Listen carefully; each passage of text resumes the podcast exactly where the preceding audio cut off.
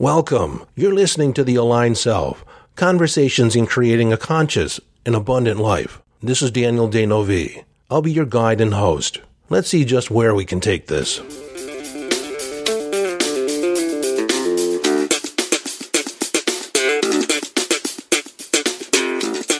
Hello, friend, and welcome into the conversation. It's so nice to have you here, and I want to let you know that I appreciate your listening here. And I've said it before, and I'll say it again. I know you could be anywhere else in the world right now, doing anything else in the world, and you're investing your time listening to me. I get that, and I appreciate it. Thank you. So, as you may know, I'm a hypnotist and a linguist.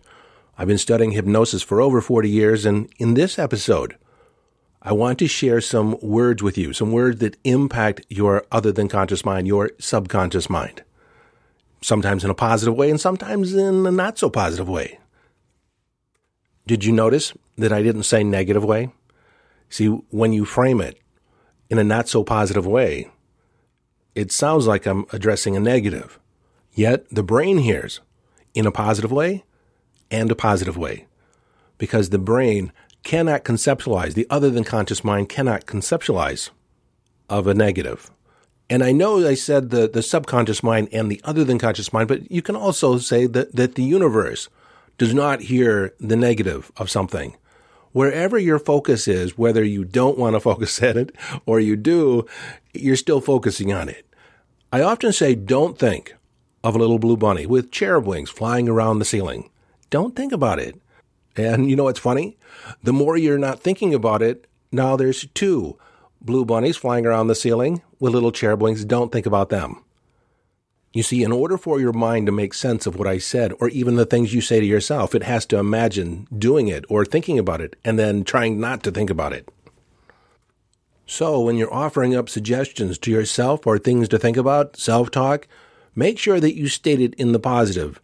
Talk about what you do want to happen. Talk about the behavior you do want to see and placed in the world. If you happen to use a contraction, use it in a positive aspect. Like, don't have any more fun than you can possibly stand.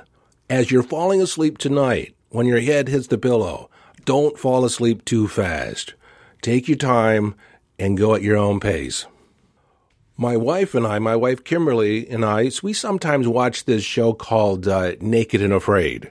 And if you're not familiar with it, the premise is basically there's a man and a woman uh, that they transport to a secluded area, such as the, the rainforest or the savannah in Africa, and they truck them each in separately. And when they arrive at their destination, they have to give up all their clothes and leave them with the truck. And then they traipse through and they meet each other for the first time, usually awkward. But then they get they get a, a map, a, a, knife, and a fire starter, and maybe a pot to boil water in. They have very little resources, and their job is to live off the land for 21 to 60 days. And I like watching it just to watch people's mindset. What do they say to themselves? Do they psych themselves out? Do they, you know, how do they rise up to the challenge? Because at any given moment during the challenge, you have the ability to tap out, to, to leave. And oftentimes you'll leave your partner. And sometimes when they tap out, it's understandable because the conditions are brutal. There's bugs and bug bites, extremely cold. Sometimes they don't eat for days and you know, they go without water or at least good tasting water. And it's miserable. But I love how people frame it, how they talk to themselves about the conditions on whether or not they make it all to the end. And uh, lately, there's been these men that go in with all this bravado, and then they focus on all the negative aspects of things going on. They're actually complaining all the time. They're they're whiners, and they end up tapping out, and they leave the women out there by themselves which they end up making it all the way, and they make the man look like a stooge, like a wimp. But you can literally see who's going to make it and who isn't based on their self talk. When they focus on the things that they don't like, those things amplify. It's law of attraction. And as a consequence, they end up having a more difficult time finding food or gathering resources. The people that are positive, upbeat, you know, I'm here for the duration. I don't care what comes up. I'm going to get through this.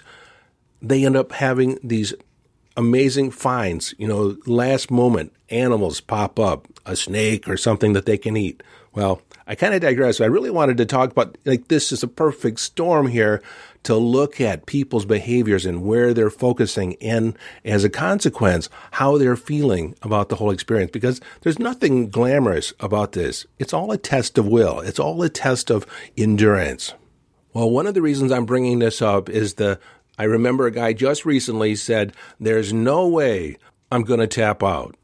Now, when you picture that, when you picture what he said, when you just frame that in your mind, the only thing I see is him tapping out. And he tapped out after four days. And the woman left, and she was there for 21 days and survived and thrived without him. The other thing I'm going to suggest you do when talking to your other than conscious mind or framing things for yourself is drop the word try. Now, if you're a fan of Star Wars, you all know that Yoda said there is no try, either do or do not. There is no try. And you hear people say it, I'm going to try my best. Well, you know what that implies. The other than conscious mind hears try, and it implies failure. For instance, if I said today, I tried to clean my office, what comes to mind? It sounds like I didn't do it, right? Well, I didn't. If I say I'm going to try and clean my garage, what kind of result can you expect from me? You got it. So drop the word try and just speak how you're going to come across, how you're going to be. I'm going to do my best. I am going to make it to the end.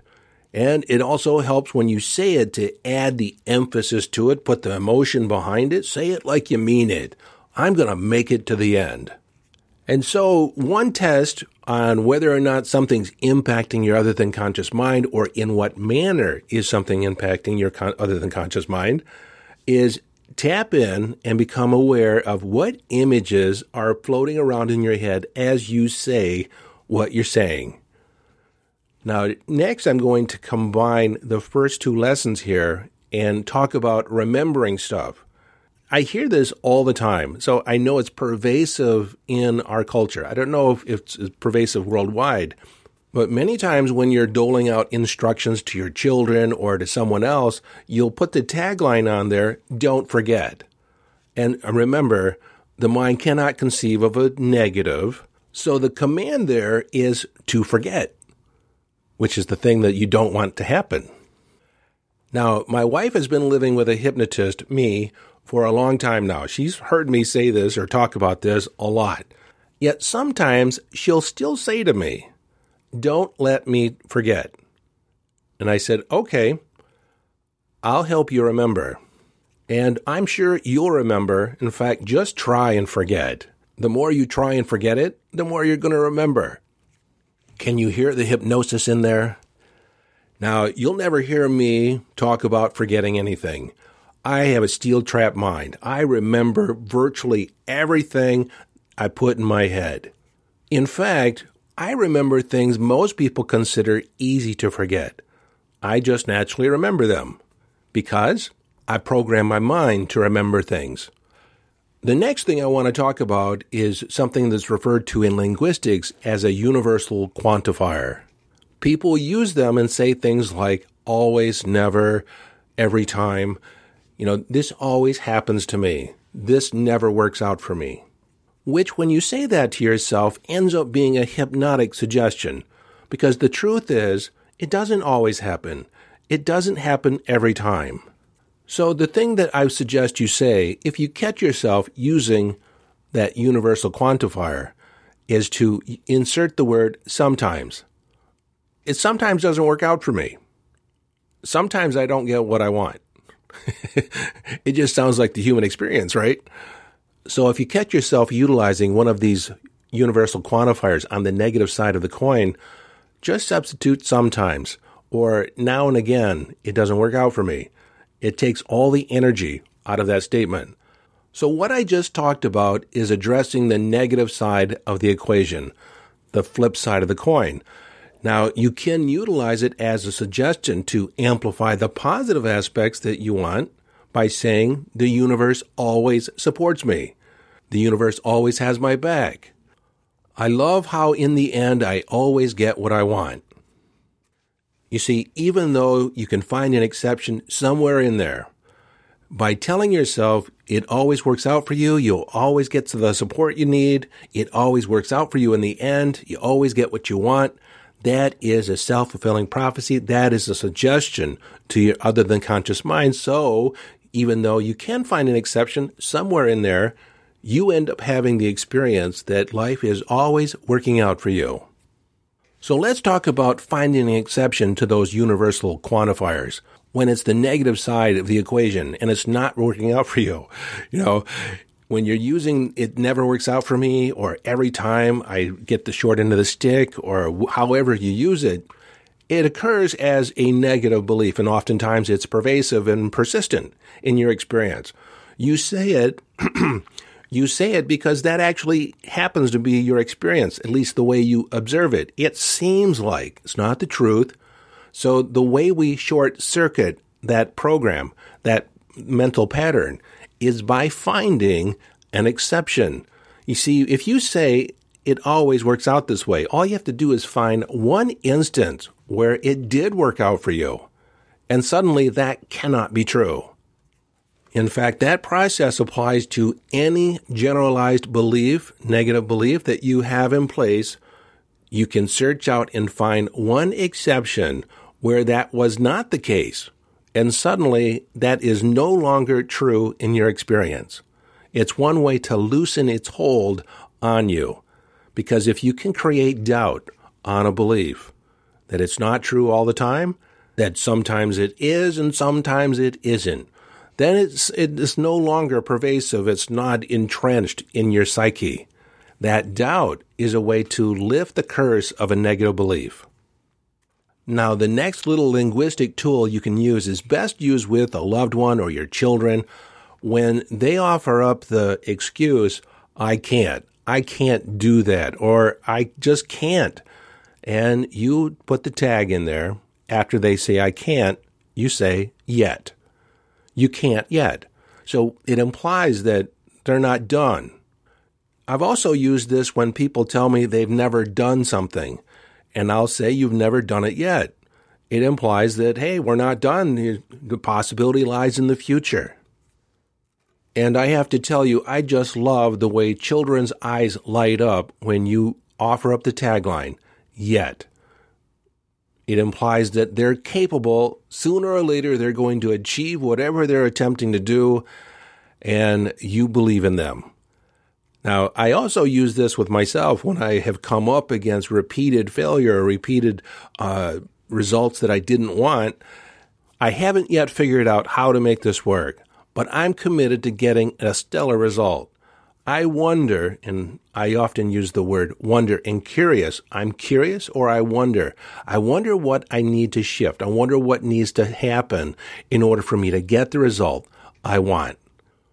You see, when we use the phrase or we're caught up in the perspective that I can't, I haven't done it, it's not working, it's impossible, it's a seeming meaning that it seems like I can't. It seems like I haven't. And that's, that occurs as a belief. Once you say it with a sense of definiteness, it's a belief that you're stuck with. And so one of the things we do to get around it is say, I wonder if I did know the thing to do, how might I go about it? I'm curious if I can figure this out. I wonder how quickly I can gather up my resources and make everything work. You see, when you say curious and wonder, you engage your other than conscious mind because your other than conscious mind, your subconscious, loves a game. It loves to answer a question. And so when we tender it up as I'm curious or I wonder, it opens up possibility. And in the face of I can't or I haven't, I haven't been able to figure it out, or it's impossible, so far. When we offer up the words curious and wonder, we engage the other than conscious mind, we engage our imagination to conjure up a way around it, conjure up a way around the block, conjure up a way to fulfillment. If you're having trouble finding love, You can say, I wonder how quickly my love will come to me. I wonder how fast I can attract the person of my dreams. Staying it that way conjures up a curious predicament, does it not? You don't want love to come too fast, only as fast as you can handle it. And handle it you will. Now, there's lots of linguistic techniques that we can use, many, many words that, you know, imply or offer up possibility to the other than conscious mind. But rather than bore you to death with all those today, I want to offer up the perspective of you watching the impact of your words. As you say the things you say, what is the image that comes up in your mind? And see, I know that you can do this. Most people aren't conscious of it, but it's you being an observer of your thoughts. In the things that you say to yourself, how does it make you feel? What's the impact on your psyche? What's the impact on your emotions? Does it make you feel better? Does it offer up or expand possibility? Or is it contracting? Does it make you feel worse? You are the captain of your ship. You are the person in charge of what comes out of your mouth. You are in charge of the things that you think. You can choose your thoughts, can you not? I mean, you're the one having the thoughts. And then what aspect of your mind is actually able to bear witness and make a commentary on the things you think and the things that you do? Have you ever thought about what is that aspect of mind? Well, we can get into self reflexive consciousness at another time, but we are one of the, as far as we know, we don't know about the animal kingdom, but as far as we know, we're the only species on the planet that has the ability to offer up or be able to engage in self reflection like actually look at the thoughts, look at our own consciousness from an observer point of view. That's a hell of a skill, if you ask me. And it's one that I've honed over the years. And I'm asking you to become aware of your thoughts, become aware of your behavior, and look at it from the context or from the, the point of view of an observer, a witness, the fly on the wall. And as you do, what is the impact? To your psyche, to your emotional well being, and your life? What kind of results are you getting based on the things you're saying to yourself? Now, I don't know if you've never not thought about this before, but now that you've heard this in this episode, you will never not take responsibility for the words that come out of your mouth or that you say in your mind. You'll get to your bones that you are responsible, 100% responsible for your life. Now, immediately comes into mind I've seen psychologists on the TV. They say it's dangerous for people to be told that they're 100% responsible for their life. And I just want to whip these guys with a wet noodle because you know, they're basically saying then people will t- they'll feel blame, you know, they'll feel bad and guilty for the things they've created in their life. No, it, it empowers you. If you know you're responsible, if you if you walk in the mud and you know that you put yourself there, then you can walk your way out of it. But if you find yourself in mud because you walked into it and you're told it's not really your fault, you know, you had bad shoes or you are never taught to avoid mud. Well, it's not fun to stand in mud in your nice shoes. So if you walk in, then you can walk out. You see, you're empowered knowing that you're 100% responsible for your thoughts, your words, your actions, my friend, it empowers you. You can create anything from here. Who cares where you've been? It's just a result of past thinking, past choices, and if they didn't work out, they didn't work out. Your point of power is now. And you, my friend, are more powerful than you've been told. You're more powerful than you know. If you don't believe me, just find out for yourself and see just how powerful you are. Now, I don't know if you caught it, but there was a lot of negatives in there, a lot of double negatives. And so your brain, your other than conscious mind, didn't catch any of that. It only heard the, the possibility. It only heard how much of a badass you are. So rest assured that it's a done deal. So until next time, this is your friend and host, Daniel D'Neuville, urging you to follow your bliss Live your life from inner signals, be inner directed as you engage in the epic adventure.